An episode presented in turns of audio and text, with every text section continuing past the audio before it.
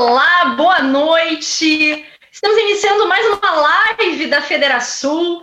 Nós que temos a oportunidade de nos conectar através da telinha, ferramentas né, que oportunizam um bom debate, mesmo em tempos de pandemia, em tempos de isolamento social. E a gente não poderia eh, nos furtar né, desta oportunidade de trazer quatro ícones né, da política do nosso Estado nossos deputados estaduais, para fazer um bate-papo eh, e entender formas de nós superarmos a crise do Rio Grande do Sul. Está comigo nesta noite o nosso vice-presidente Anderson Cardoso, que vai poder nos oportunizar também com uma análise sobre o momento em que nós estamos vivendo. Eu quero agradecer ao nosso deputado Fábio Osterman, ao deputado Sebastião Melo, ao deputado Sérgio Turra e à deputada Anne Ortiz, que já já estará aqui conectada conosco. São deputados que estão pensando né, formas é, eficientes de nós podermos seguir em frente, minimizando esta crise que existe sem aumento de tributos. É importante a gente lembrar que nós estávamos, eh, nós, Federação e toda a nossa rede né, de empreendedores, muito conectados a esse tema da reforma tributária que foi apresentada pelo governo do estado e que foi retirada de pauta, né, acabou nem sendo votada, porque a sociedade gaúcha e especialmente os nossos deputados entenderam que era aumento de tributos que estava sendo proposto, que oneraria mais ainda a vida dos gaúchos e faria com que o nosso estado perdesse em competitividade para outros estados diante desta guerra fiscal. Muito bem, esta reforma não foi aprovada e nós temos né, a oportunidade agora, a partir do dia 1 de janeiro, de ter uma redução da carga tributária, porque vai vol voltar a valer né, uh, o percentual de 17% na alíquota básica de ICMS e 25% sobre energia, combustíveis, telecomunicações. Isto é importante para os gaúchos, especialmente no momento em que estamos todos vivenciando dificuldades na nossa casa, nas nossas empresas, milhares de gaúchos sem trabalho. Mas nós entendemos que tem formas né, de nós podermos ampliar a receita do Estado sem aumentar tributos. E é sobre isso que nós conversar, porque existem ideias importantes sendo discutidas na Assembleia Legislativa e que conta com o apoio da classe produtiva, especialmente da Federação, para ser levada à frente. Nós, eh, antes de passar a palavra para os nossos deputados, eu queria destacar que nós estamos tendo uma arrecadação mais de 300 milhões, né, que no mês de setembro do ano passado, mesmo em tempos de pandemia, mesmo com empresas trabalhando menos, tem sido muito combativo né, nessa questão de aumento de tributos e especialmente viabilizando novas oportunidades para o governo do estado poder equilibrar as contas. Deputado Fábio Osterman, seja bem-vindo. Obrigado, presidente Simone. É um prazer estar aqui participando dessa live, também com os colegas aqui, o doutor Anderson, e um abraço especial para todo mundo que nos assiste, nos assiste Rio Grande do Sul afora. É, esses deputados que compõem esse painel aqui são fazem parte de um grupo de deputados que tem buscado levar adiante uma pauta propositiva dentro da Assembleia, por meio da Frente Parlamentar de Combate aos Privilégios, que é, acho que é uma iniciativa histórica dentro da Assembleia, para buscar atacar esse que provavelmente é a pior chaga do nosso Estado. Os privilégios que estão incrustados na máquina hoje e que fazem com que a nossa estrutura estatal seja tão pesada e tão cara e tão ineficiente, infelizmente, para os gaúchos, ao ponto de a gente ter que ficar lidando com pacotes de aumento de impostos sazonais que vão aparecendo no meio do nosso caminho, como se a única alternativa fosse aumentar impostos para manter o apetite da nossa máquina pública temporariamente sanado. O que a gente vê é que isso, na verdade, é, é, é uma prática que não nada mais faz do que enxugar gelo, é, tapar o sol com a peneira. Só para dar um exemplo de um dado muito importante e muito significativo que eu venho trazendo, nos últimos cinco anos, desde que a alíquota do ICMS passou a ser majorada, passando de 17 para 18 e 25 para 30, a, a receita do nosso estado aumentou em 3%. Enquanto isso, no mesmo período, a despesa aumentou em 11%. Ou seja, quanto mais o cidadão gaúcho dá ao Estado, mais o Estado quer.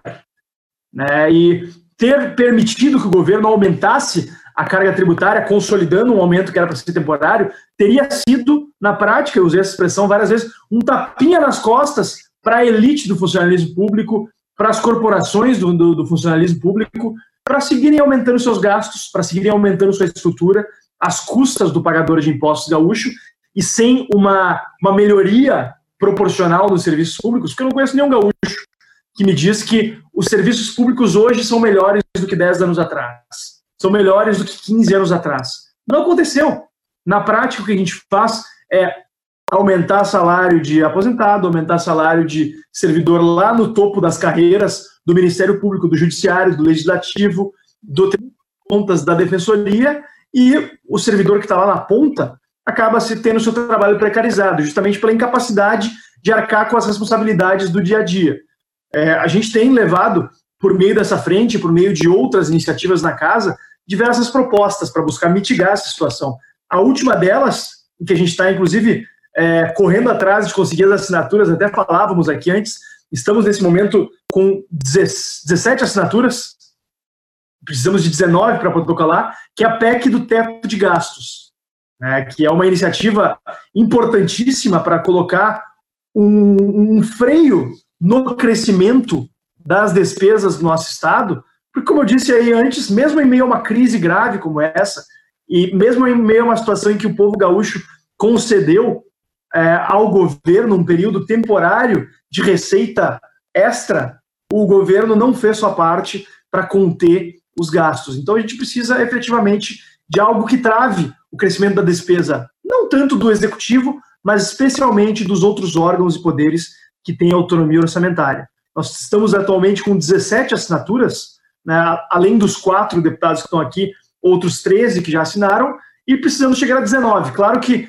é, pela urgência dessa pauta e pela necessidade tão profunda, seria importante que tivéssemos muito mais do que 19, né? Contamos com o apoio da Federação nesse processo, Federação que teve uma atuação exemplar, incrível, em relação ao pacote de aumento de impostos do governo. Tenho certeza que vai nos ajudar a conseguir não só as assinaturas, mas a aprovar essa medida tão necessária para o nosso Estado. É muito importante, é, deputado Fábio Ostrano, nessas suas colocações, especialmente quando nós nos damos conta de que, no momento de dificuldade, e desde 2016, quando a gente teve né, a majoração é, das alíquotas de ICMS, a classe produtiva, o cidadão, vem fazendo um esforço muito grande. Nós estamos fazendo, dando a nossa cota de sacrifícios. E aí a gente percebe, quando a gente fala de servidor público e temos maior respeito a todos, né, entendemos que são essenciais na vida da nossa cidade, do nosso estado, do nosso país, a gente percebe que, enquanto sociedade, eles também precisam dar a sua cota de sacrifícios. Então, nós sim apoiamos uh, uh, essa PEC do teto de gastos, entendendo que é uma forma né, de nós trazermos para a realidade também serviços públicos e salários de servidores públicos, muitos benefícios que estão né, inseridos em todos esses custos da máquina pública. Bom, vou dar as boas-vindas à nossa deputada Anne Ortiz, que também nos dá honra né, da sua presença e que também tem sido muito combativa nessa questão em pautas né, que dizem respeito a benefícios eh, que são concedidos com dinheiro dos pagadores de impostos que são os cidadãos gaúchos. Bem-vinda, deputada Anne Ortiz. Muito obrigada, Simone. É um prazer imenso estar aqui uh, debatendo esse assunto tão importante junto com essa bancada tão qualificada, né? Quero uh, deixar aqui meu, meu, meu boa noite também para o doutor Anderson, aos meus colegas deputados, deputado Fábio Osterman, Sebastião Mello, deputado Sérgio Turra, é, é, que nós temos é, comprado, né, por assim dizer, algumas brigas juntos, né, dentro da Assembleia Legislativa, e isso é muito importante. O deputado Fábio referiu a nossa frente parlamentar de combate aos privilégios, uh, que é uma iniciativa importante de um grupo de parlamentares para realmente discutir esse assunto é, é, e ter apoio um ao outro para que a gente possa fazer com que algumas ações elas se tornem uh, possibilidade dentro da Assembleia. Nós sabemos que nem tudo que a gente gostaria que fosse, né, como a gente gostaria que acontecesse, pudessem acontecer de fato, né? E a, a batalha que nós temos uh, para que a receita do Estado ela caiba dentro do orçamento do Estado e não uh, de forma contrária, né? Por muitas vezes a gente já ouviu falar que o Estado precisava crescer e a gente precisa trabalhar para crescer o nosso a nossa arrecadação, mas não aumentando o imposto, e sim fazendo é, um trabalho diferente do que, do que é o mais fácil fazer, mas criando um ambiente propício para esse ambiente, para esse uh, ambiente de negócios dentro do nosso estado, fazendo com que o estado possa crescer, com que as empresas possam realmente se instalar aqui no Rio Grande do Sul e as empresas que estão no estado poderem crescer, poderem é, se desenvolver, gerando emprego, gerando emprego, gerando renda, e aí sim o estado aumentar a sua arrecadação, uh, mas não onerando cada vez mais o cidadão. Só para fazer uma pequena retrospectiva, Simone, eu que estava na Assembleia Legislativa também no, na legislatura passada, em 2015 votei contra essa majoração das alíquotas, tanto as alíquotas nominais, que passaram de 25 para 30, quanto a alíquota geral, uh, de 17 para 18, por entender que esse não é o caminho, né? Eu uh, venho da iniciativa privada, sei o, o peso uh, do, que o, do, do, imposto no bolso do empresário, é, na, na estrutura que se tem e que muitas vezes se torna insustentável, porque sempre tem aquele discurso fácil de dizer, não, mas isso aí não é um empresário que paga essa conta, ele repassa para o consumidor. Chega uma hora que tu não consegue mais repassar, não tem mais como repassar, e aí teu negócio acaba ficando inviabilizado não só por conta do imposto estadual, mas a gente tem uma série de impostos no país, uma, a, a nossa questão tributária é absolutamente complexa e acaba dificultando o empreendedorismo e aqueles que ainda insistem em empreender, em abrir o seu pequeno negócio, muitas vezes, menos de um ano, têm que fechar suas portas porque não conseguiram é, vencer nesse ramo. Então, desde 2015, por princípio, por acreditar que esse não é o caminho, votei contra a majoração das alíquotas. Da mesma forma, em 2018, quando teve aquele pedido né, de socorro por mais dois anos para que as contas pudessem ser colocadas em dia, eu ainda entendia que não era possível a gente continuar é, com as alíquotas majoradas. E aí eu quero parabenizar a Federação uh, pelo trabalho que fez em relação a este projeto da reforma tributária, que acabou sendo retirado de pauta, porque esse projeto, a gente é, sabia, isso ficou muito claro, uh, que era uma forma de manter a arrecadação. Então, algum, algumas alíquotas poderiam diminuir, mas de uma forma geral, tinha aumento de impostos, porque a arrecadação se manteria a mesma. Nós temos muitas, muitas questões para enfrentar dentro do Estado. É, a PEC do, do, do, teto é uma, né, que nós estamos tentando, faltam só duas assinaturas, tenho certeza que a gente vai conseguir, com o apoio de vocês e das outras entidades, da própria sociedade gaúcha, que não quer mais o aumento de impostos. Então, é importante, quando a gente fala de PEC de gastos, a gente é, é, estancar né, as nossas despesas para justamente acontecer isso, não precisar estar tá aumentando a receita e uh, porque chega uma hora que tem um limite, vai, vai faltar gente para pagar a conta, né? A gente já, já acabou aí o nosso limite.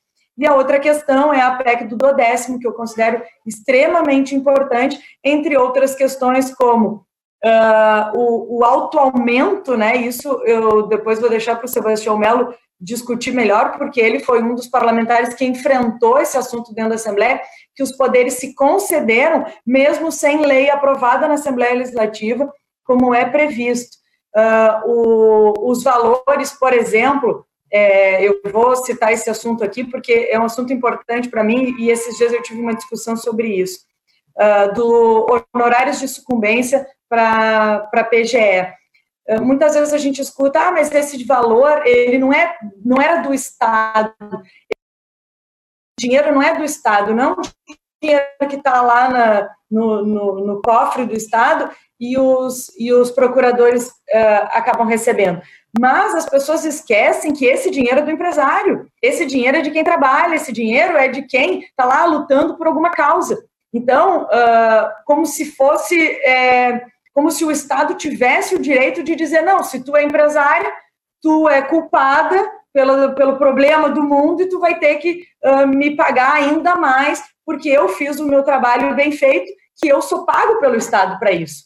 Eu fiz um concurso para isso, para fazer meu trabalho bem feito, para de, defender o Estado, para ganhar as causas que o Estado uh, tem que ganhar. Então, é, eu sou muito a favor da meritocracia, mas não dessa forma, né? Não dessa forma e não dentro dos, dos salários e os patamares que a gente tem dentro do poder público, que são muito diferentes dos é, salários né, uh, dos trabalhadores também na iniciativa privada. O Fábio fez uma comparação entre as ilhas de privilégio que a gente tem dentro do setor público, com certeza tem a grande maioria dos servidores não é uh, os, que, os que ganham mais, mas ainda tem uma grande diferença entre público e privado, e a gente precisa muito enxugar a máquina pública e primeiro fazer o dever de casa. E aí depois, sim, fazer uma discussão sobre reforma tributária, sobre os impostos e sobre como uh, o Estado deve atuar nas áreas mais importantes. Obrigada, presidente. E eu quero só para finalizar dizer que é um prazer imenso a gente poder estar aqui, ouvir um ao outro, né, e continuar nesse assunto que é muito importante. Que bom, Anne. Nós que agradecemos né, a oportunidade que vocês nos dão. É, é importante que se diga que, que a Federação não é do contra, né? Não é a, aquela questão raivosa de não pelo não. É porque nós entendemos que tem formas, tem alternativas, né? De nós conseguirmos pagar a folha em dia, de se prestar um bom serviço, especialmente na área de saúde, educação, segurança, de nós termos investimentos sem sangrar o contribuinte. Porque nesse momento de pandemia, a gente precisa de uma mão estendida do governo, né? E não de um pacote de aumento de tributos, como nós vínhamos discutindo. E é bem uh, neste momento de fragilidade que nós precisamos né, ser parceiros e propor algo que venha ao encontro do cidadão, favorecendo melhores serviços públicos. E tu bem referendaste, Zane, essa questão da disparidade que tem né, entre o público e o privado, e eu ainda ouso dizer que tem uma disparidade muito grande entre o judiciário, o legislativo e o executivo o executivo que tem os seus eh, salários parcelados, o professor, o militar, o, policial militar, a enfermeira, e aí a gente percebe que no judiciário não tem sacrifício nenhum, no próprio legislativo, e eu aqui diante de vocês também faço essa crítica, especialmente porque a PEC do décimo ela precisa avançar. E eu quero, desde já, dar as boas-vindas para o nosso deputado Sérgio Turra, que também, né, muito combativo. É, é, eu acompanhei, né, nesse, nesse tempo que a gente fazia essa discussão lá em 2016 sobre aumento de tributos, 2018, e o Sérgio sempre muito posicionado, né, e coerente com as suas colocações e seus princípios, de que não tem que aumentar tributos e de que nós precisamos de novas alternativas. Então, deputado Sérgio Turra, seja muito bem-vindo a esse nosso debate. Muito obrigado, Simone. Uma satisfação estar aqui contigo, com o doutor Anderson e com os meus colegas aí, que é, eu, eu, creio que nós estamos iniciando, e dá para dizer isso, né? A partir dessa legislatura, um movimento muito interessante no parlamento. Somos de partidos diferentes, mas o que não nos impede de caminharmos absolutamente juntos e irmanados, lutando contra os abusos, né?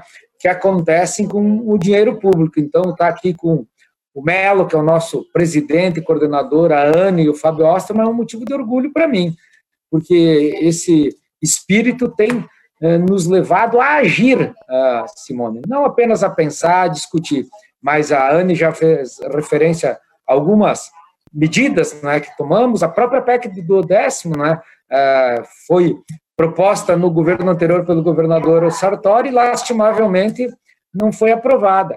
E agora, diante da inércia do governo de querer propor, discutir esse tema, nós propusemos. Né? A partir da Frente Parlamentar de Combate aos Privilégios, surgiu o um novo texto, né? inclusive, Simone, acho que é bom ressaltar isso, com uma espécie de trava ou proteção para o executivo. Né? O que, que significa isso? Significa que hoje ah, o Legislativo, o Judiciário, o Tribunal de Contas, Ministério Público e Defensoria recebem o seu quinhão conforme o orçado e não conforme aquilo que efetivamente entra nos cofres públicos, que já é uma barbaridade, não é? Mas a, na nossa PEC, no texto dela, na nova PEC do, do décimo, digamos assim, nós estamos prevendo que se ultrapassar o orçamento, fica com o executivo. Então, são medidas assim. Outra medida muito importante, prática, já que nós tomamos, Simone, essa não foi nem legislativa, mas por isso que eu digo e falo do orgulho, uma medida judicial contra aquele absurdo que foi não é, a, a repartição, digamos assim, de valores a conselheiros do Tribunal de Contas, não é, é em nome de férias e licença-prêmio não gozadas. Ora, nem o Melo, nem o Osterman, nem a Anne, nem eu temos direito nem a férias, nem a licença-prêmio. Se um de nós virasse conselheiro, como foi o caso dos que viraram conselheiro, passaram a ter direito retroativo. Um absurdo. Mas não era o caso de nós propormos alguma medida legal, uma legislação, e sim uma medida judicial, e foi o que fizemos. Então, a coragem eh, também precisa ser ressaltada, não só nossa, dos outros colegas que assinaram essa ação judicial, não é, Simone? Então, é, é bom, é bom tratar desses temas, porque nós estamos eh, enfrentando, eh, de peito aberto, o chamado andar de cima, não é?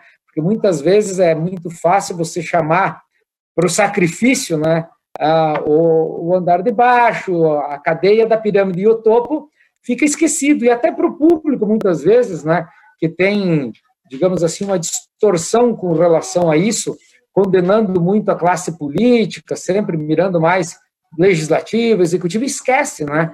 Ou acaba sendo levada a, esquecer ah, daquilo que nós estávamos falando há pouco, de um poder como o judiciário que se autoconcede aumento, assim como ah, órgãos como o Ministério Público, o Tribunal de Contas, na mesma forma, né? Então, precisa vir a, a lume, as claras, né, ser trazido para o debate, para que a opinião pública saiba tudo o que está acontecendo.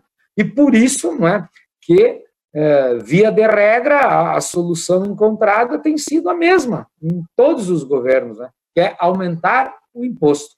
O Estado avança sobre o cidadão, né, e cada vez que ele abocanha uma fatia a mais, ele não recua. Né? Por isso que, de fato, desde que eu ingressei no parlamento junto com a ANE, não é, em 2014, eu vim convicto do, de quem eu representaria, eu estava do outro lado, sou advogado, eu estou deputado apenas, não é? E fiel a minhas convicções de que nós ou mudamos ou os hábitos não vão mudar. Não se muda não mudando, tem que mudar na hora de votar. Não dá para conceder ao Estado mais e mais impostos, não é preciso uma hora dar um, um choque, um basta. Não é? Então, dessa maneira, eu votei em 2015. Depois, quando o governador Eduardo Leite pediu, né, inclusive, eh, uma, digamos assim, uma carta de crédito né, por dois anos para que as alíquotas se mantivessem altas, eu também votei contra. E agora, com o apoio, acho que a Federação teve um papel fundamental, né? nós conseguimos, e eu digo isso num primeiro momento ainda, não é, colegas? Porque daqui a pouco, final do ano, não chegou ainda, né? podemos ter algum pacote de, de Natal aí como surpresa, né? Nós conseguimos derrubar uma reforma tributária que, na verdade, era trágica, né? Porque ela, de fato, implicava em aumento de carga tributária, sim.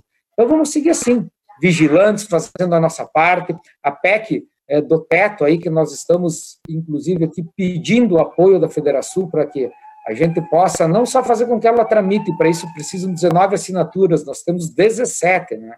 Mas que ela seja aprovada, ela é importantíssima também, porque, como disse o Fábio, a Anne, ela põe um teto, um limite, não é? é de fato, ao legislativo, ao executivo, ao judiciário, ao Ministério Público, Tribunal de Contas, Defensoria, e mais outras medidas que precisam ser tomadas, Simone. Eu falo aqui, por exemplo, também da reforma da Previdência dos militares, nós fizemos com relação aos civis, precisa seguir essa pauta também. Uh, precisamos agilizar os processos de concessão, de privatização.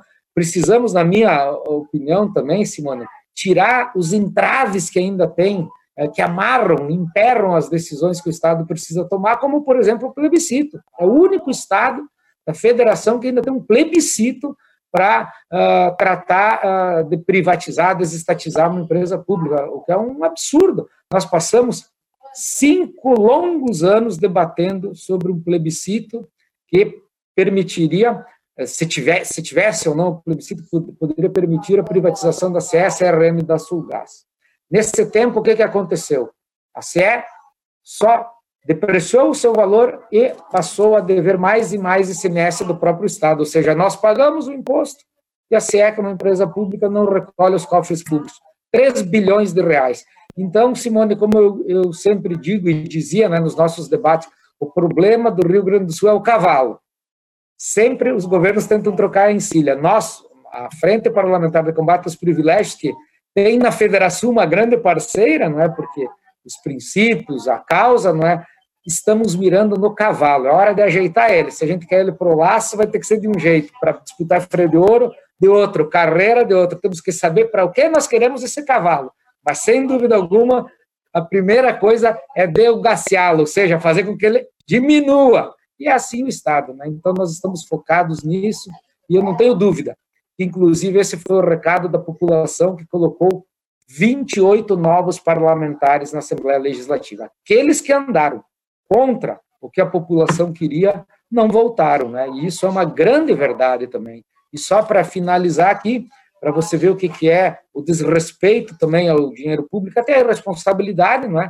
Ah, um dos motivos que elevou a despesa, o Fábio retratou muito bem, nós aumentamos a receita em 3% e a despesa aumentou 11% foi a irresponsabilidade de um governador que deixou aumento de salários para, não o próximo governador, para os cidadãos gaúchos pagar a conta, com aumento de impostos. Mas vamos seguir trabalhando, Simão. Que bom, obrigado, deputado eh, Sérgio Turra. Eh, eu acho que foi muito bem colocado né, eh, as reflexões, e para que nós possamos evitar receber este presente de Natal, né, que viria embrulhado num bonito pacote de presente, é que a gente está levantando essas possibilidades de alternativas para nós minimizarmos essa crise eh, fiscal. Isso é importante, nós queremos ser propositivos. Né? E acho que tu levantaste bem quatro pontos que a Federação vem discutindo. A questão da PEC do teto dos gastos, o duodécimo, é, previdência dos militares e privatização, né, a possibilidade de fazer privatização das empresas públicas e, especialmente nesse momento, levar à frente com muita agilidade né, a privatização da CE e também as concessões públicas, porque é uma forma de nós termos mais dinheiro através da arrecadação é, é de tributos. Quero, antes de dar as boas-vindas ao deputado Sebastião Melo, mandar um beijo para a deputada Zilá, que está aqui nos acompanhando, e dizer que ela foi incansável, participou de todos os nossos encontros. É, nós temos, assim, muita convicção né, de que lado ela está, do lado do cidadão, fazendo a defesa da boa política e também buscando alternativas. Então, todo o nosso carinho, nossa consideração pela deputada Zilá, que está uh, ao lado dos gaúchos, fazendo um enfrentamento importante né, unindo esforços nesse momento em que nós precisamos cada vez mais unir forças. Deputado Sebastião Melo, seja muito bem-vindo. Essa frente parlamentar é tão importante, especialmente nesse momento em que nós conseguimos barrar aumento de tributos, nós precisamos achar alternativas né, para que as contas parem de pé. Seja bem-vindo. Tudo bem. Simone, primeiro quero cumprimentar a ti, o Anderson, e estender a toda a diretoria, dizer que vocês representam milhares pelo nosso Rio Grande, de gente que levanta cedo, dorme tarde e produz para o nosso Estado. Tá? Então tem o nosso carinho e nosso respeito. Tá? Tenho muito orgulho de estar aqui com a Anne, com o Fábio, com o Sérgio, porque a política é um espaço de convivência. E essa convivência se torna mais agradável quando a gente tem afinidades. E acho que aqui é um time que tem muitas afinidades é, de um país que tem direitos máximos e deveres mínimos, né, que são esses festivais aí de, que assolam o Brasil de privilégios.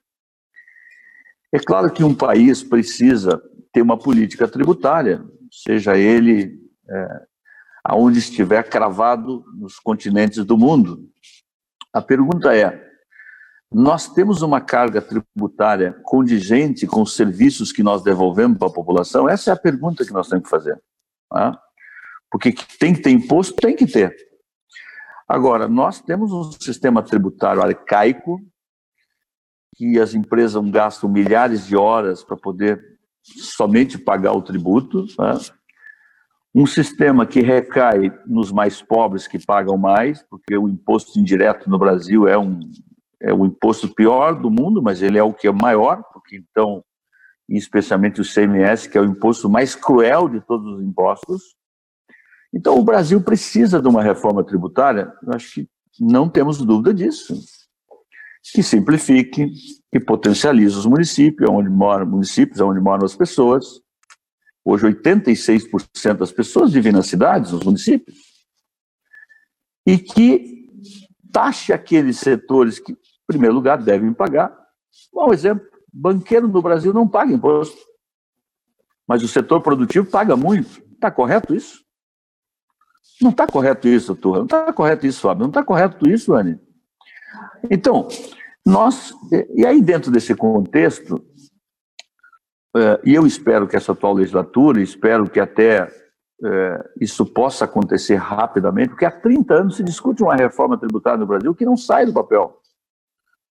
E que ela possa sair e os municípios, os estados possam fazer as suas reformas, adaptando-se no sistema tributário. Tem muitas coisas que talvez nós fôssemos enfrentar aqui, talvez caísse ali na frente. É, e, então, esse tema que está posto, ele não está resolvido. Olha, vamos ser sinceros, acho que o governador deu dois passos atrás, mas ele voltará com esse tema depois das eleições municipais. Não vamos aqui tapar o sol com a peneira. Se é pedido de prorrogação por um ano, por dois anos, o que, que vem, eu só sei que vem. Né?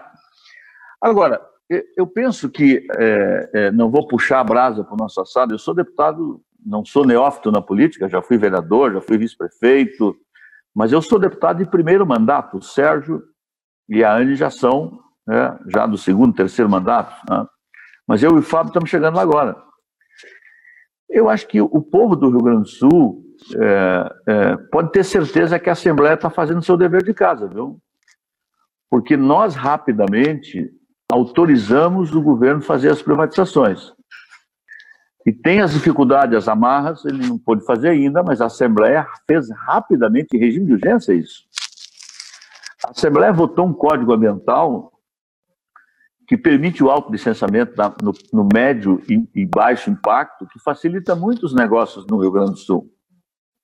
E isso é muito importante, porque os licenciamentos são, impernam muito o desenvolvimento de uma cidade, de um estado. E, e a, Assembleia também produziu, né, é, claro que é remetido pelo governo do estado, uma reforma profunda de, de é, digamos assim, no, no, funcionalismo. Agora, eu quero dizer o seguinte: nós entendemos, tá, esse grupo aqui e outros deputados, que ainda existem outras gorduras que podem ser queimadas antes de falar em aumento de impostos. Veja o seguinte: o governador ele fez um acordo político provisório sobre a questão de congelar o orçamento. Mas se eu quero resolver isso mesmo, por que não votar o duodécimo? Porque o duodécimo nós vamos passar na Assembleia. Nós temos mandato temporário, né, Anne? Mas o duodécimo é muito singelo. Recadou, repassou. Não recadou, não repassou. Quer dizer, o, o, os que ganham mais nesse Estado, que estão no topo, que ganha 35, que ganha 39, que tem privilégio, que tem férias de 60 dias, porque os únicos mortais que têm férias de 60 dias é a turma do Judiciário e a turma do Ministério Público. Eles gostam tanto de férias que eles chegam a vender férias. Né? Não, eles não gostam dos 60 dias. Né? Então é o seguinte: então, esses que recebem mais, recebem dia. E os que recebem pouco, que é a grande maioria do funcionalismo público, especialmente em duas áreas fundamentais, que é a segurança pública e saúde, há cinco anos estão recebendo atrasadamente. Quando chega ao final do ano, meus colegas deputados, olha o festival de compras de veículos no Judiciário, no Tribunal de Contas, significa que sobrou orçamento sim. Não vem mentir para mim, não. que vão lá e pagam as URVs da vida, porque sobrou orçamento sim. Então, esse assunto tem que acabar. Quer dizer, o caixa é único. Então, tem que essas duas medidas, elas são saneadoras para uma vida melhor no Rio Grande do Sul, que é você ter um duodécimo e você ter um teto de gastos. Porque se tu tem um teto de gastos, bom, excepcionalidade existe. O Covid é uma excepcionalidade, o Congresso votou uma lei para isso, mas ele manteve o teto de gastos, dizendo, nesse caso tem uma excepcionalidade, eu vou abrir uma excepcionalidade, não é? Agora, essas corporações têm muito poder de fogo.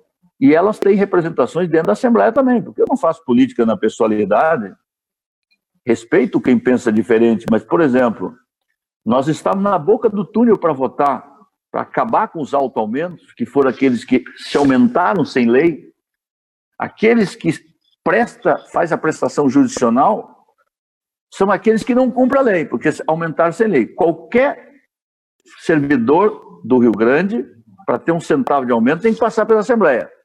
O Judiciário, o Ministério Público, Defensoria Pública e Tribunal de Contas aumentaram sem lei. E quando nós estávamos para derrubar isso, um colega deputado nosso entrou na Justiça através do mandato de segurança, e é que nem a galinha cuidar do galinheiro, a raposa cuidar do galinheiro. Aquilo caiu como uma luva para o judiciário que determinou, não, não, tranca tudo isso aí. Então, Simone, o que eu quero dizer é o seguinte, para finalizar né, esse bate-papo inicial, de que nós estamos muito tranquilos para afirmar o seguinte, isso vale para os municípios, não dá mais para aumentar imposto, isso é a velha política, isso, isso, isso não aumenta a arrecadação, tu tem que aumentar a base de arrecadação e diminuir tributos. Mas você tem que cortar coisas que precisam ser cortadas da atividade meio. Isso vale para o Brasil. Eu arrisco a dizer hoje se hoje é, a pandemia nos trouxe dores, mas nos trouxe aceleramento de coisas que já deveriam ter acontecido há 30, 40 anos nesse país, entre elas a questão tecnológica do poder público. Se hoje nós cortássemos 30% do poder público, não faltaria, não faria nenhuma falta para o cidadão brasileiro. Entendeu?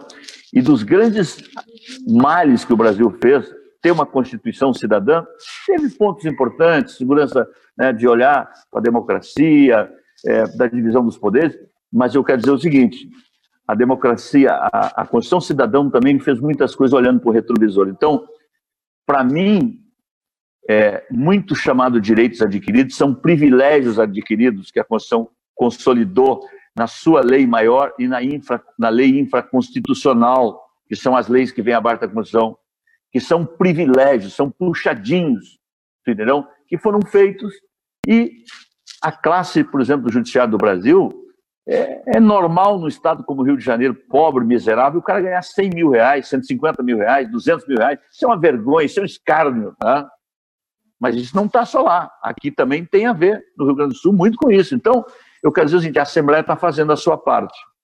Ah, tem ainda questões da própria Assembleia? Acho que tem. Mas, por exemplo, a ANE apresentou a questão da Previdência. A Assembleia acolheu. Não tem deputado com privilégio mais de aposentar, porque deputado tem que ser igual a qualquer cidadão. Não é?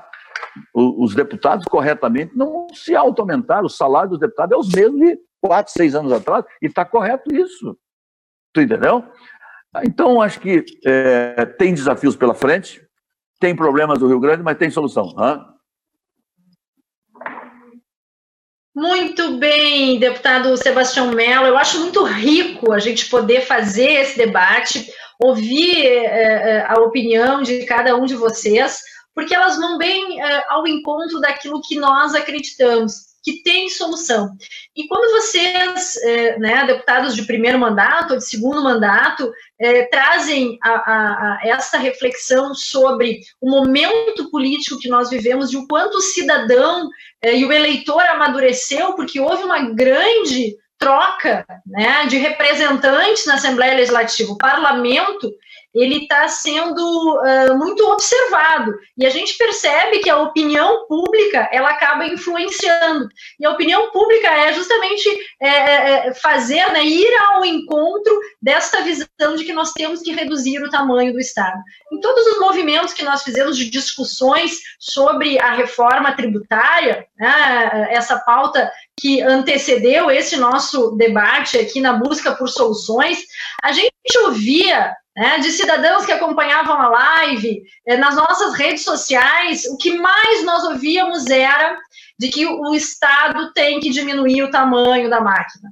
Nós temos que fazer o orçamento caber no bolso do cidadão. E é isso que vocês estão é, propondo. Então, eu acho que é muito bacana essa oportunidade que a gente tem. Claro que nós não podemos, como disse o deputado Sebastião Melo, né, é, é, fechar os olhos para algo que está por vir ali na frente, logo depois das eleições, que é uma possibilidade do executivo fazer um encaminhamento de manutenção dessas alíquotas como elas estão, ou alguma situação parecida com isso que inclui aumento novamente de tributos. Mas nós não vamos desistir, né, Anderson? Acho que é um momento muito legal que nós temos aí uma união empresarial muito grande, a capilaridade da Federação em todos os cantinhos do Rio Grande do Sul, nós ouvimos manifestações, e uma coisa que é muito legal é que a gente viu que o, o, os, os empresários, né, a classe produtiva, os trabalhadores, enfim, eles não estão mais se omitindo, eles estão vindo para o debate, colocando a sua opinião,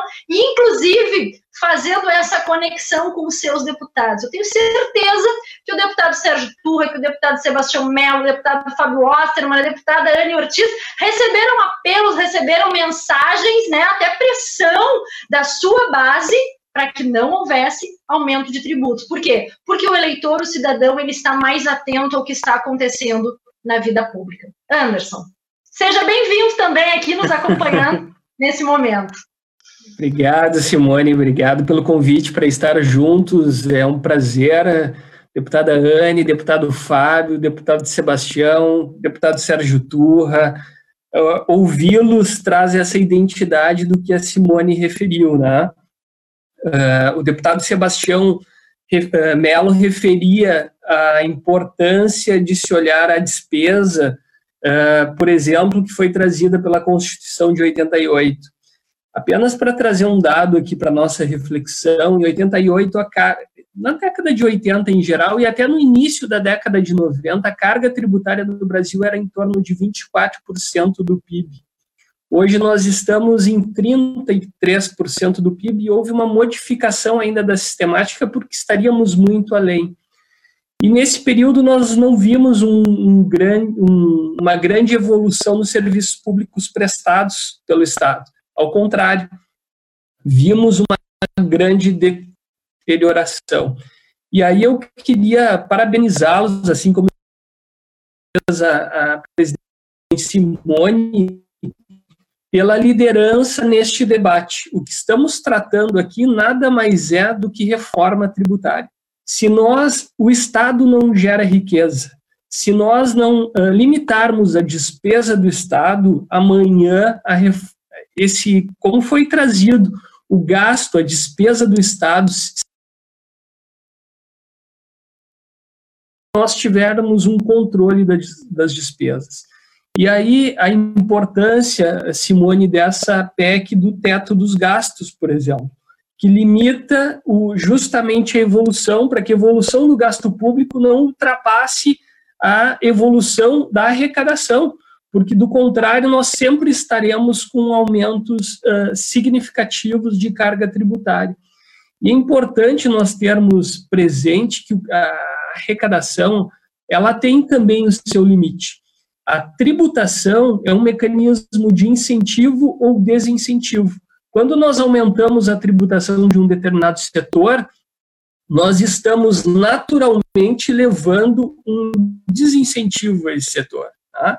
E a própria arrecadação ela tem um, um, ponto eh, ideal, tem um ponto máximo, ou seja, é o que Laffer, né, a chamada curva de Laffer. Não adianta você aumentar indefinidamente, porque chega um momento que aquela atividade é tão desincentivada que a arrecadação vai começar a cair, porque as pessoas vão deixar de praticar aquela atividade. E não é isso que queremos no estado do Rio Grande do Sul, que queremos é o desenvolvimento, é termos mais empreendedores empreendendo e se desenvolvendo com competitividade. Não adianta nós termos uma carga tributária mais alta, e vimos ao longo dos últimos quatro anos o desastre do Rio Grande do Sul para estados vizinhos. Não é, não é uh, mera referência uh, uh, dialética. Não, são fatos. Nós vimos na entidade por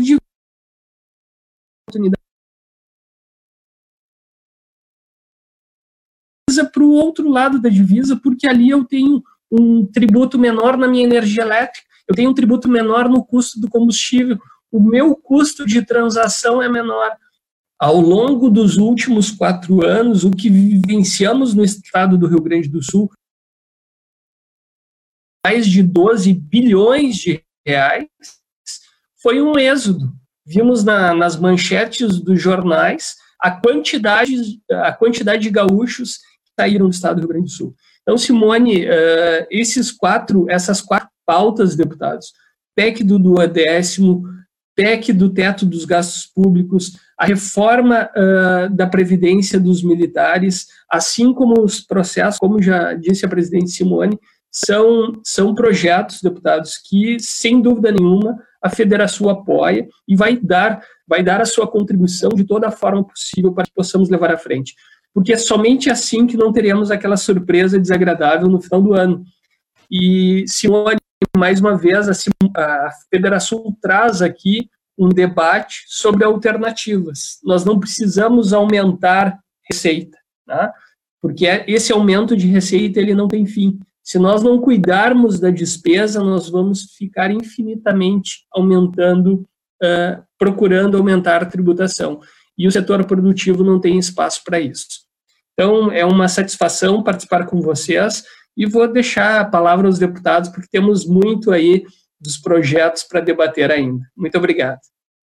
Obrigado, Anderson. Também importante nessas reflexões, e como eu falei no início, só resgatando, a gente percebe que nós precisamos uh, uh, ampliar é, o número de empresas, o número de contribuintes, aumentar a base para diminuir né, a carga tributária na forma de cobrar do contribuinte, do empresário, do cidadão. Então, a gente ampliando a base, a gente pode reduzir o percentual das alíquotas, isso é fundamental para trazer competitividade. Eu queria agora, nessa segunda, nessa segunda rodada, né, é, entender dos deputados que são lideranças né, dentro do, dos seus partidos, é, junto da sua base, qual é que seria a forma de nós, sociedade, idades de classe e parlamento, poder contribuir ainda mais em soluções né, que visem reduzir o tamanho da máquina pública e os gastos do, do governo. Acho que eu, eu, antes ainda de passar a palavra, acho importante fazer uma referência ao ano de 2019.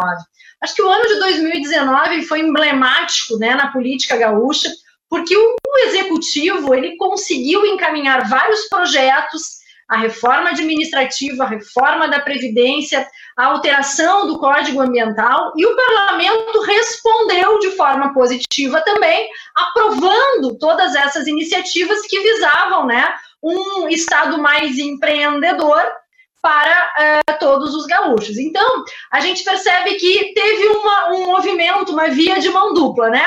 O executivo fez a sua parte, o parlamento fez a sua parte e a sociedade entendeu que era um bom momento.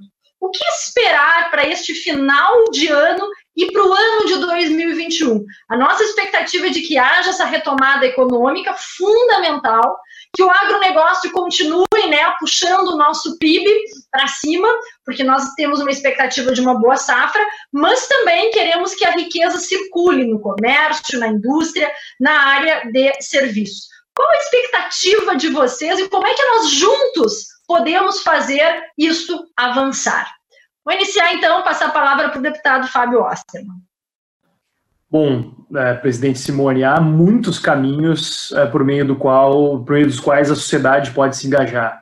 É, o primeiro deles e mais importante é realmente acompanhando é, os trabalhos da Assembleia, acompanhando as diversas medidas que são tomadas lá e as que não são tomadas. Aproveito para mencionar que a PEC do duodécimo encontra-se há 70 dias aguardando parecer na CCJ. Completou hoje exatos 70 dias, os colegas sabiam.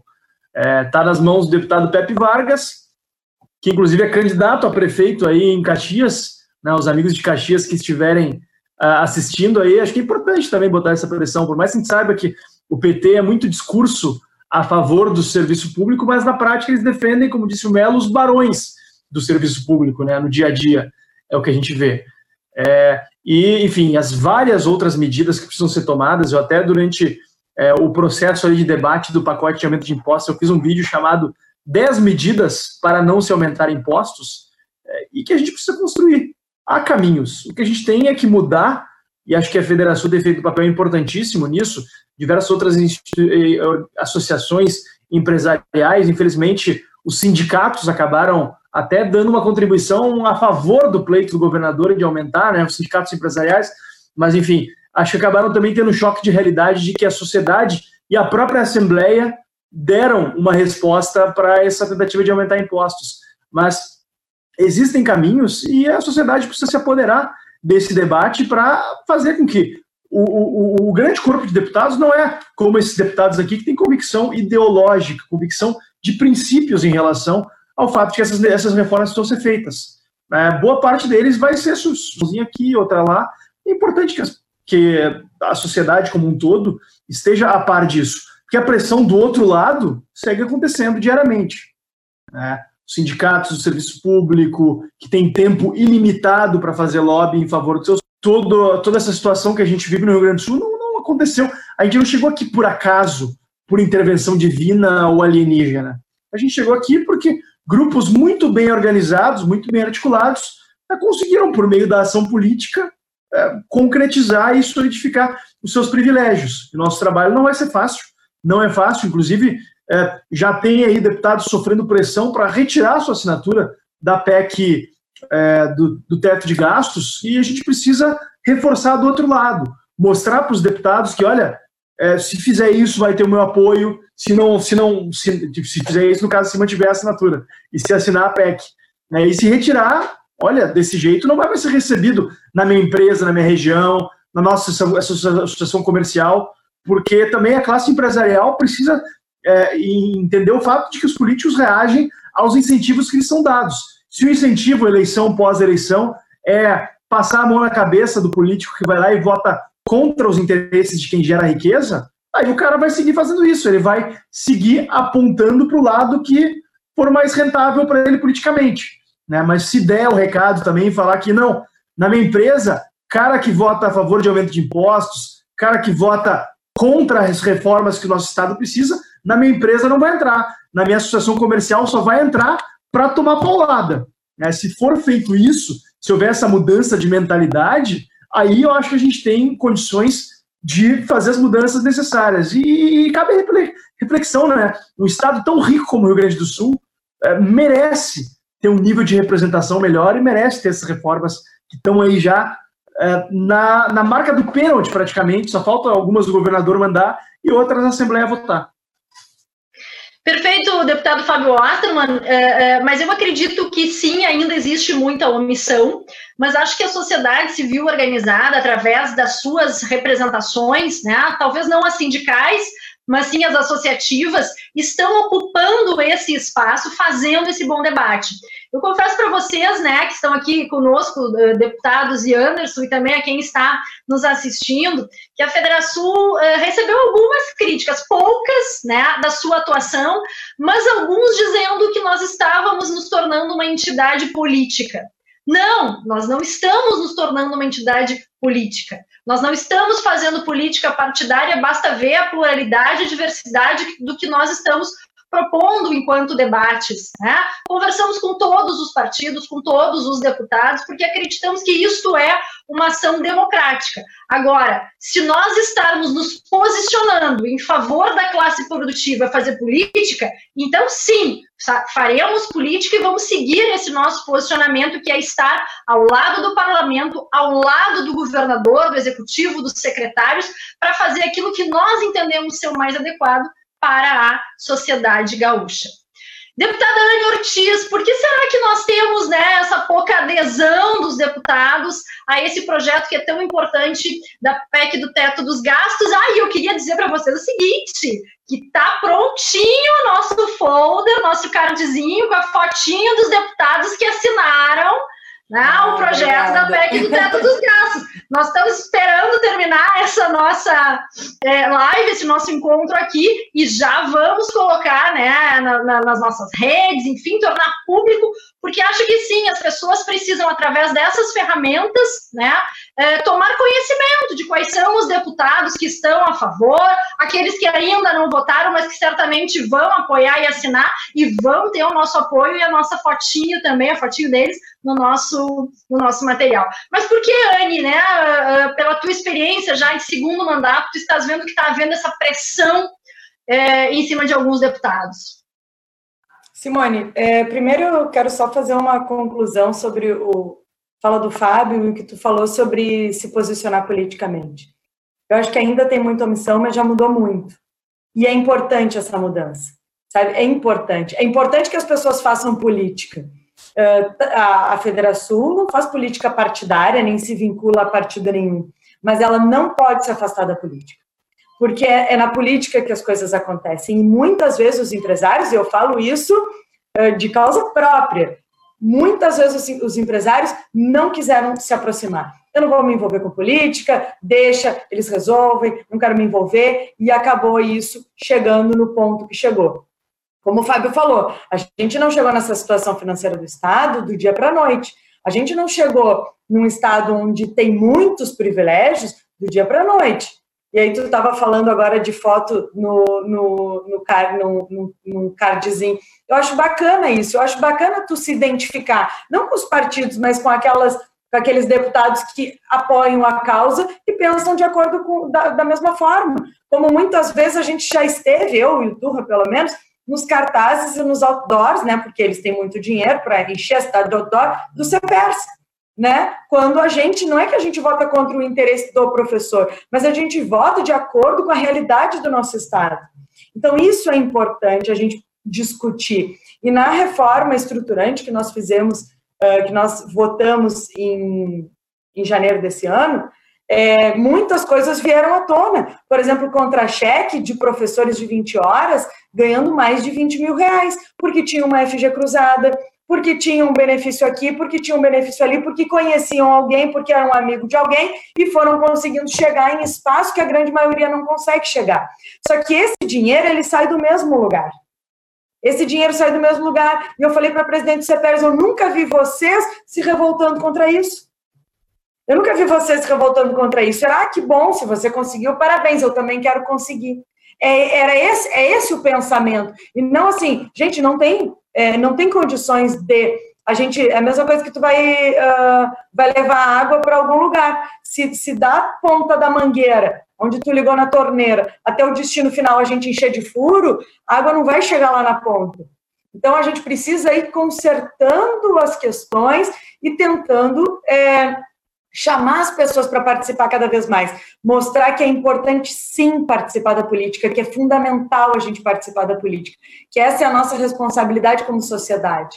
Então, uh, é, da mesma forma, quando é, o, o, Melo é, fez referência ao meu projeto, que acabou com a aposentadoria dos, dos deputados estaduais, imagina um, um, um projeto que foi aprovado depois das eleições de 2014, no final do ano, criando mais um benefício para deputados que poderiam se aposentar de forma especial, sendo que a gente é eleito para um cargo que tem dia para começar e tem dia para terminar.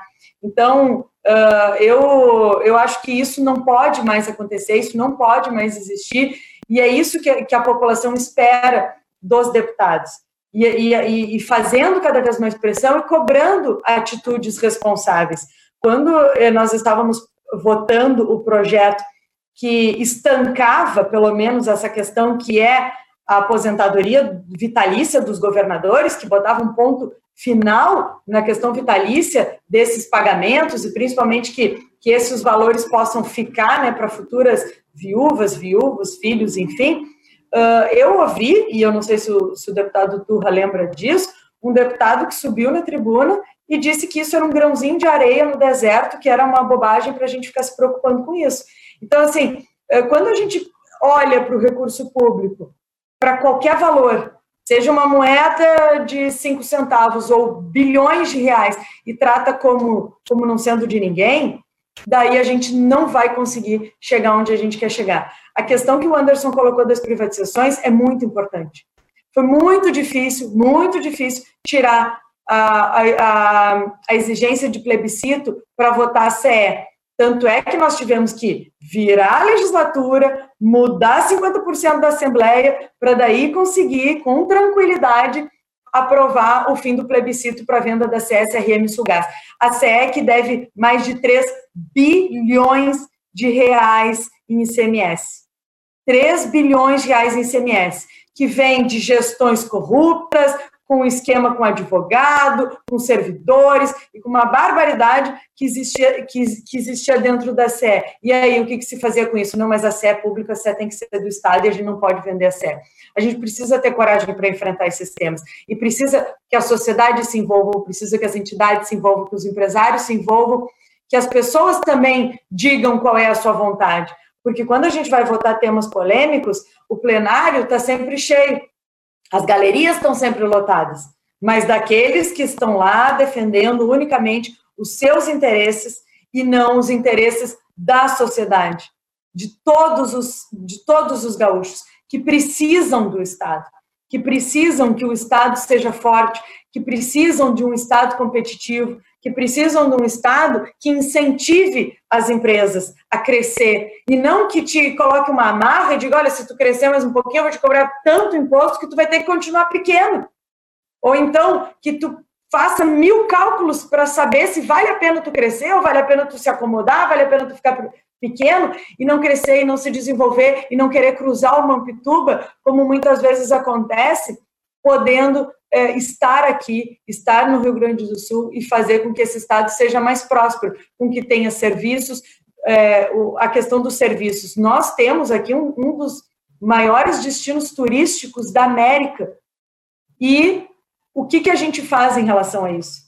Qual é o incentivo que se, que se dá, ou quais são as oportunidades que a gente que, que se discute dentro do Estado, não estou falando de incentivo fiscal, estou falando de incentivo a, a, empreendimentos, a investimentos, para que isso pudesse refletir em outras tantas regiões e não ficasse só exclusivamente em Gramado, né? Que e aí o, o Melo e o Fábio são aqui de Porto Alegre natural, né? O Turra já está quase emancipado na capital, mas Porto Alegre não recebe um, um, um décimo dos turistas que muitas vezes chegam aqui, entram numa van e vão embora para Gramado e poderiam passar uma única noite aqui na capital do estado, podendo trazer mais dinheiro para cá, mais investimentos para cá.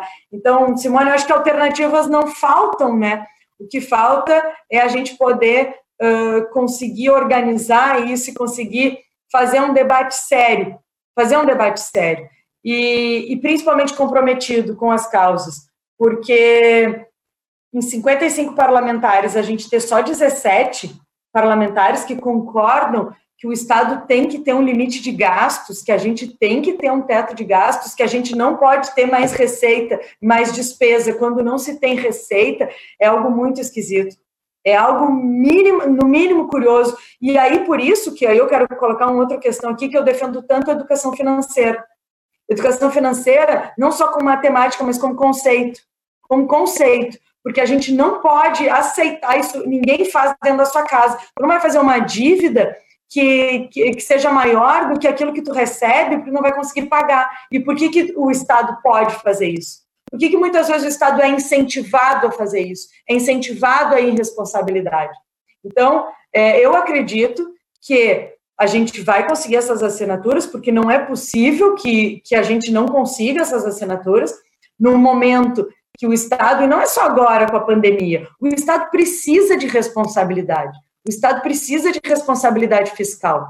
A gente tem que tratar as finanças do Estado do Rio Grande do Sul, assim como a gente trata as nossas finanças pessoais ou das nossas empresas, com muita seriedade e dentro da responsabilidade fiscal que precisa ser feita.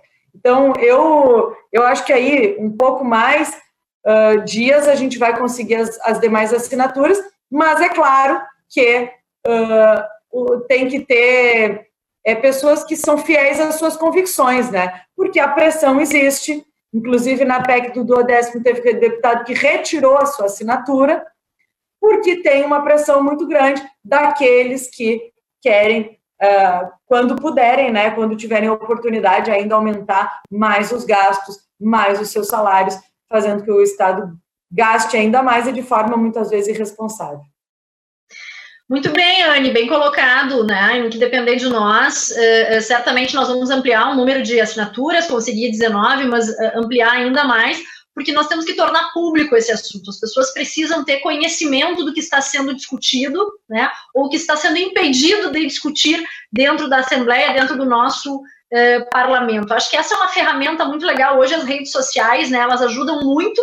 Em alguns momentos atrapalham a discussão, mas de, de forma objetiva a gente pode trazer a opinião pública para esse debate, porque ele diz respeito também ao futuro de todos os gaúchos. Deputado Sérgio Turra, um grãozinho de areia no deserto faz diferença nesse momento? Qual a tua expectativa?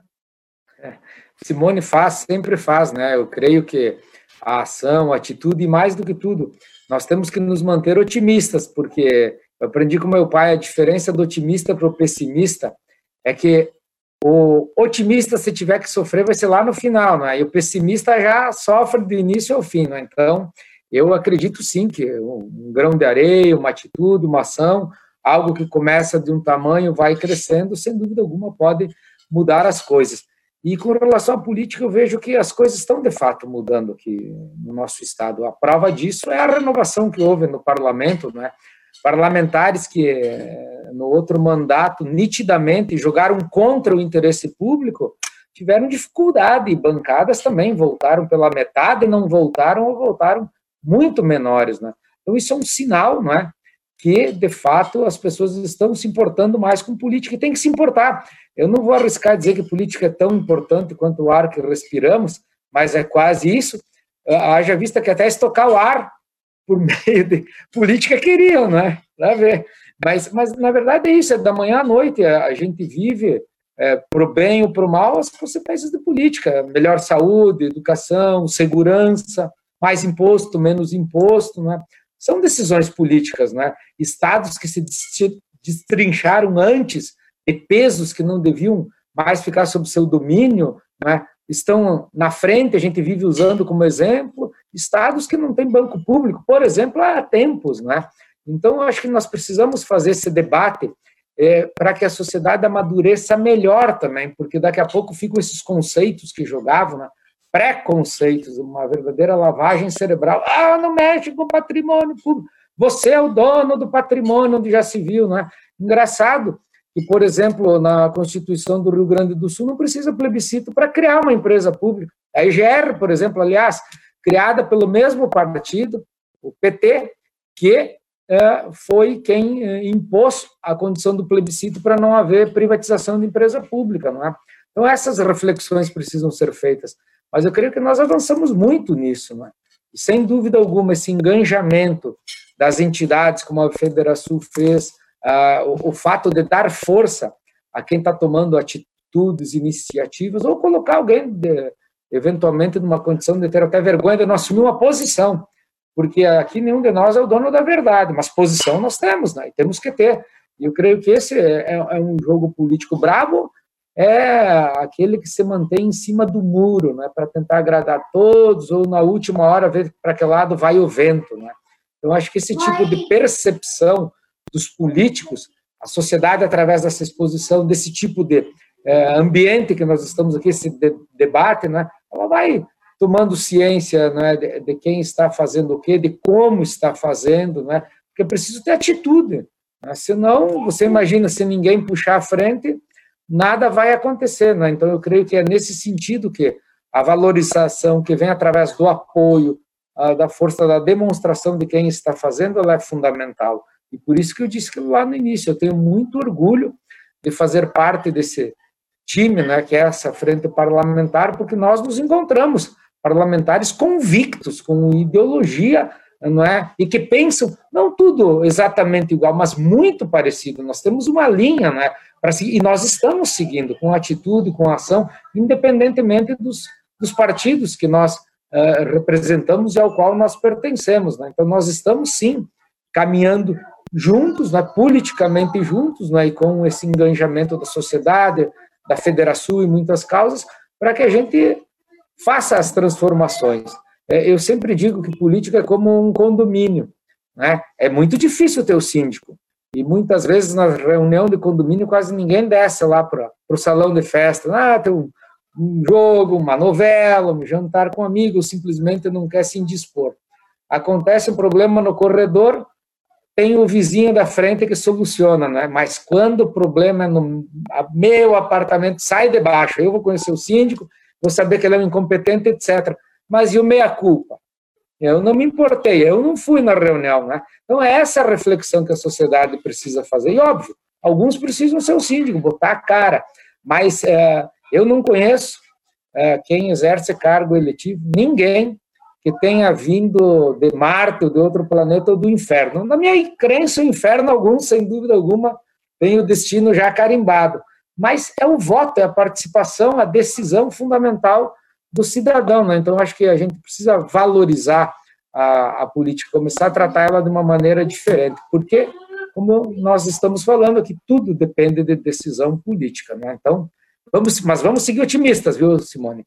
O placar agora, com relação à PEC do teto, está 17, mas ele vai aumentando, e até porque nós precisamos 34 votos depois para aprovar. Né? Então, nós estamos longe, mas nós estamos no caminho certo, não tenho dúvida alguma a política muda a nossa vida para o bem e para o mal, né? A gente tem duas opções: ou a gente fica como espectador, né, assistindo o que vai acontecer, é, ou a gente efetivamente participa, participa do debate, é, busca, né, estar mais próximo dos nossos deputados.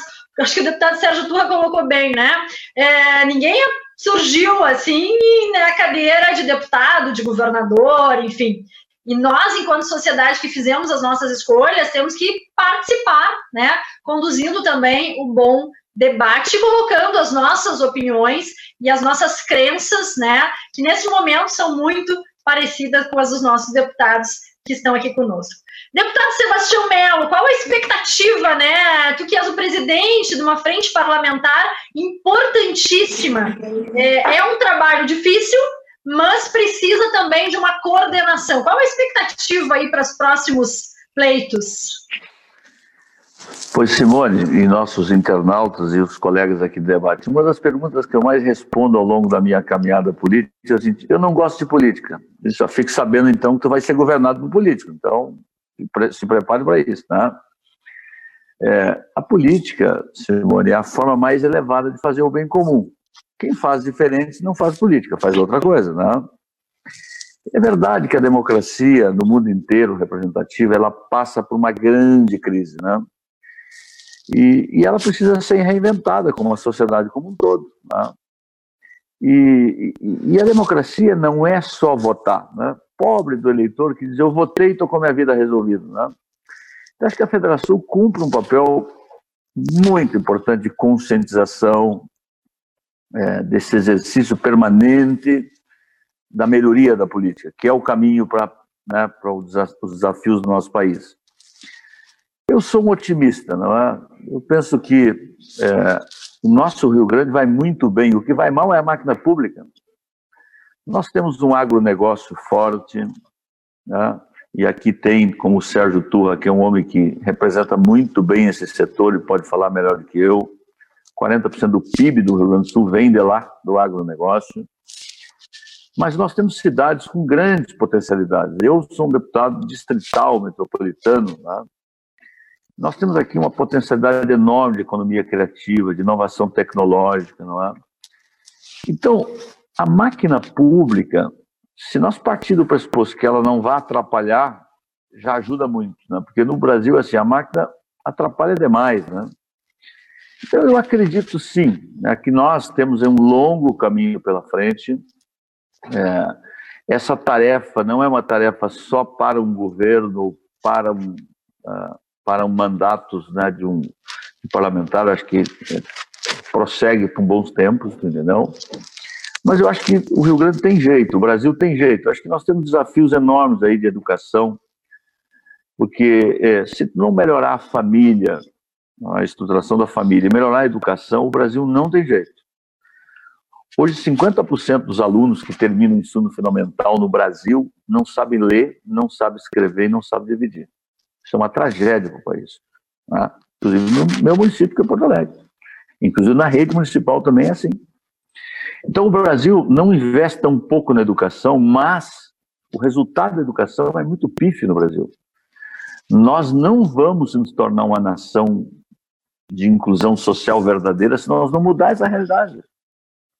Vender soja é ótimo, vender arroz é ótimo, mas isso por si só não resolve o país. Tem que agregar valor. Tá? E tu agrega valor com conhecimento. Então, eu acho que esse é um desafio que está posto para todos nós, essa, né, de, uma, né, de uma juventude que precisa ter oportunidades, né, é, de um Brasil que né, nós estamos vendo agora 100 milhões de brasileiros se inscreveram para pedir 600 reais, 60 milhões levaram. Isso é uma tragédia, que é um país que tem 220 milhões, 100 milhões se inscreve para pedir 600 reais. Não é? Um Brasil que tem 14, 15 milhões na Bolsa Família, que tem que fazer uma transição de oportunidades. Então, e dentro disso está o nosso Rio Grande, está a nossa região, né? nossa região metropolitana, que tem tanta miserabilidade. Então, a maior obra de um país é inaugurar pessoas. E a gente inaugura pessoas dando oportunidade a elas, na educação, tá? de, de uma vida melhor, de ter uma vida digna. Então, acho que é com esse, é com esse olhar e com essas atitudes que nós estamos trabalhando na Assembleia, viu, Simone? Tá? É, acho que tem aí um longo, longo caminho tá? de combate ao privilégio. Não é uma coisa fácil. Não é uma coisa fácil. Dizer que combater o privilégio no Brasil é uma coisa fácil, nós estamos mentindo para a população. Essas categorias, até porque é o seguinte, o povo não sabe nem onde fica o Congresso Nacional, mas as categorias corporativas sabem muito bem ir nos melhores hotéis, nos melhores jantares, fazer os melhores lotes. Porque eles têm dinheiro para isso. O povo não sabe nem onde é o Congresso Nacional, e muito menos a Assembleia. O povo em geral, que eu digo no sentido lato senso. Mas essas corporações sabem disso, não? E elas se prepararam muito bem para poder amarrar na Constituição de 88 é? tudo isso que nós estamos dizendo aqui. Por isso eu quero dizer que eu sou francamente favorável, para fazer um final aqui, de que o Brasil tinha que ter uma, reforma, uma, uma constituinte exclusiva, não cameral. O que é não cameral?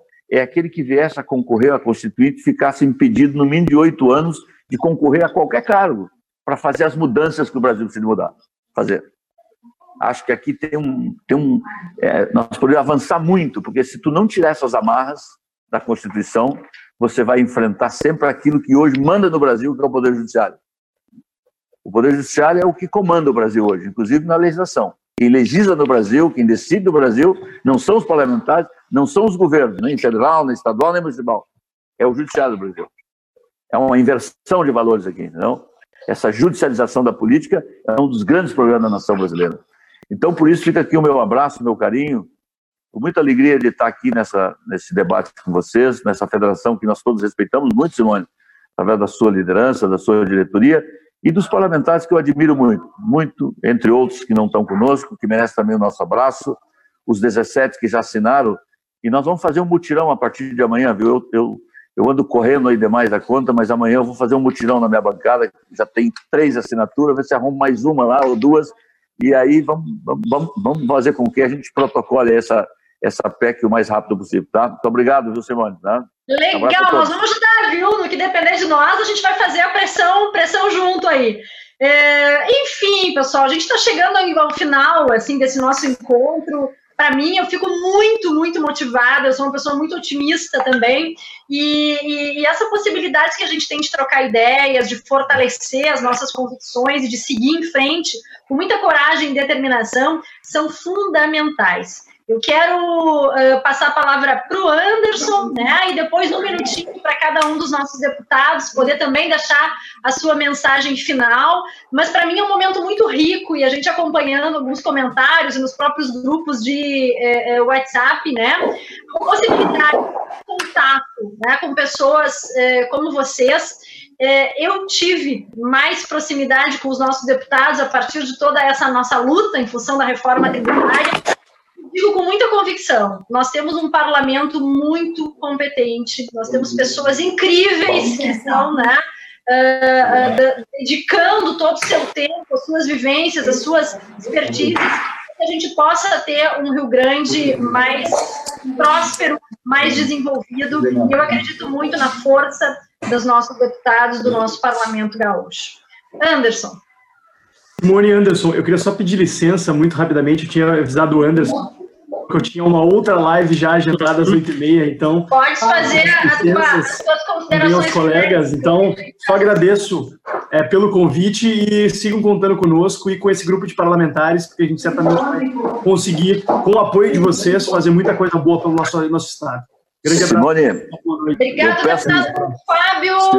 É, Simone, muito importante, conte conosco. Deputado Sebastião Melo. Eu peço licença que eu estou numa dupla missão, agora tenho que cuidar um pouco da minha campanha aqui, tá? Um abraço grande, tá? Saúde. Firme, um abraço, sucesso. grande. Anderson, por favor. Simone, eu sigo tua, tua linha de otimismo. Eu acho que o depoimento dos, dos deputados que nos acompanharam hoje, e é um primeiro evento, né? Óbvio que a gente deve seguir aí acompanhando essa tramitação dos projetos Queria resgatar um, uma mensagem que a, que a Anne colocou ali, uh, no sentido de maturidade, o deputado Sérgio Turra também, sentido de otimismo.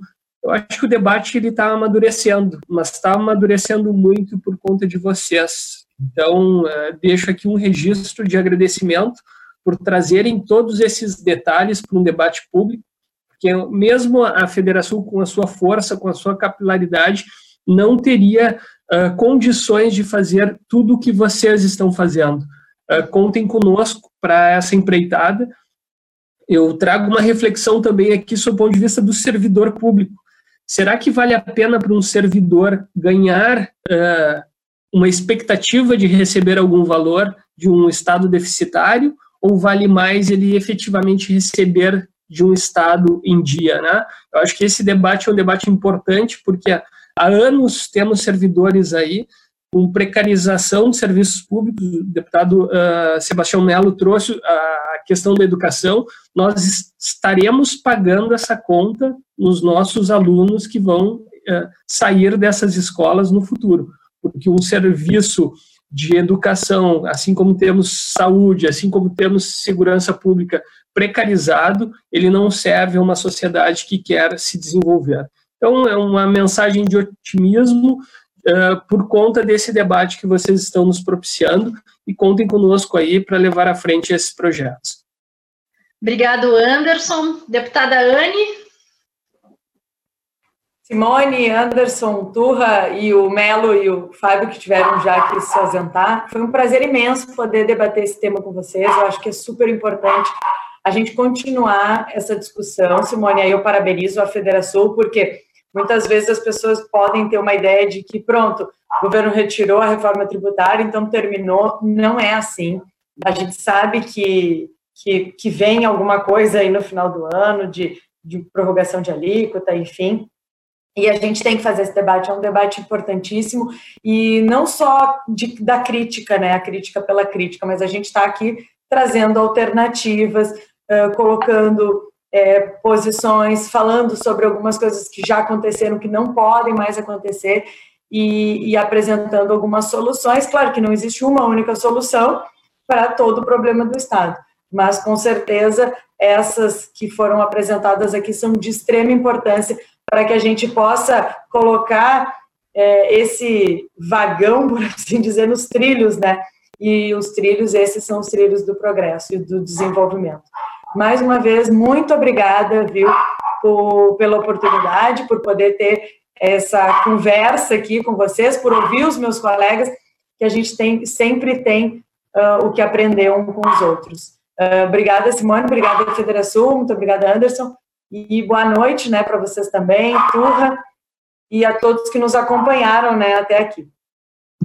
Obrigada, deputada Anne, deputado Sérgio Turra. Bom, Simone, eu também quero agradecer. O Melo disse que ele tinha uma missão dupla. Eu tenho uma duplinha aqui em casa que me dá muitas missões para daqui a pouco, né? Até ligar uma luz aqui que foi meio vermelho, mas tá. mas vale.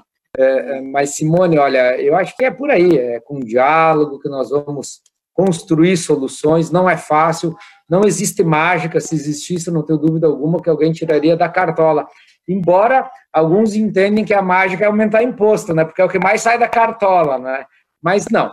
Nós temos que seguir assim, vigilantes, atentos. A Anne falou bem, né? Tá chegando o final do ano aí e sempre pensar e nos focarmos no Estado, né? Nós precisamos de políticas de Estado e não de governo, né? Então eu creio que nós estamos nesse sentido aí é, caminhando, como eu disse e repito, muito juntos, né? Conversando muito, como a Anne é, ressaltou, né?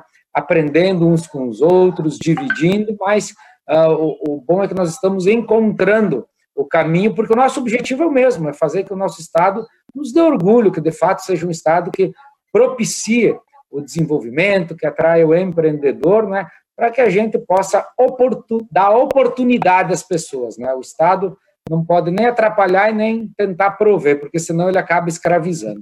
Então vamos assim, vamos seguir juntos, conversando, né? Muito obrigado, Anne, o Melo, o Fábio, doutor Anderson, mais uma vez, Simone, obrigado, contem conosco. Vamos lá, vamos em frente, com otimismo, mas sempre sabendo que a nossa parte precisamos fazer.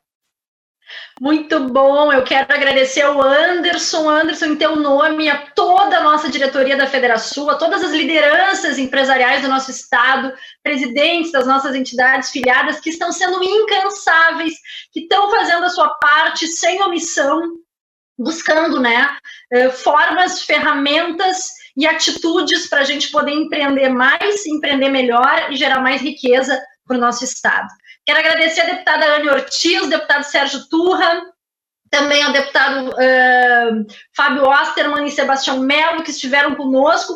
Em nome de vocês, também a todos os deputados que estão trabalhando em favor do Rio Grande, sem medir esforços, sem questões ideológicas, mas sim buscando formas de viabilizar o desenvolvimento sustentável do Rio Grande do Sul.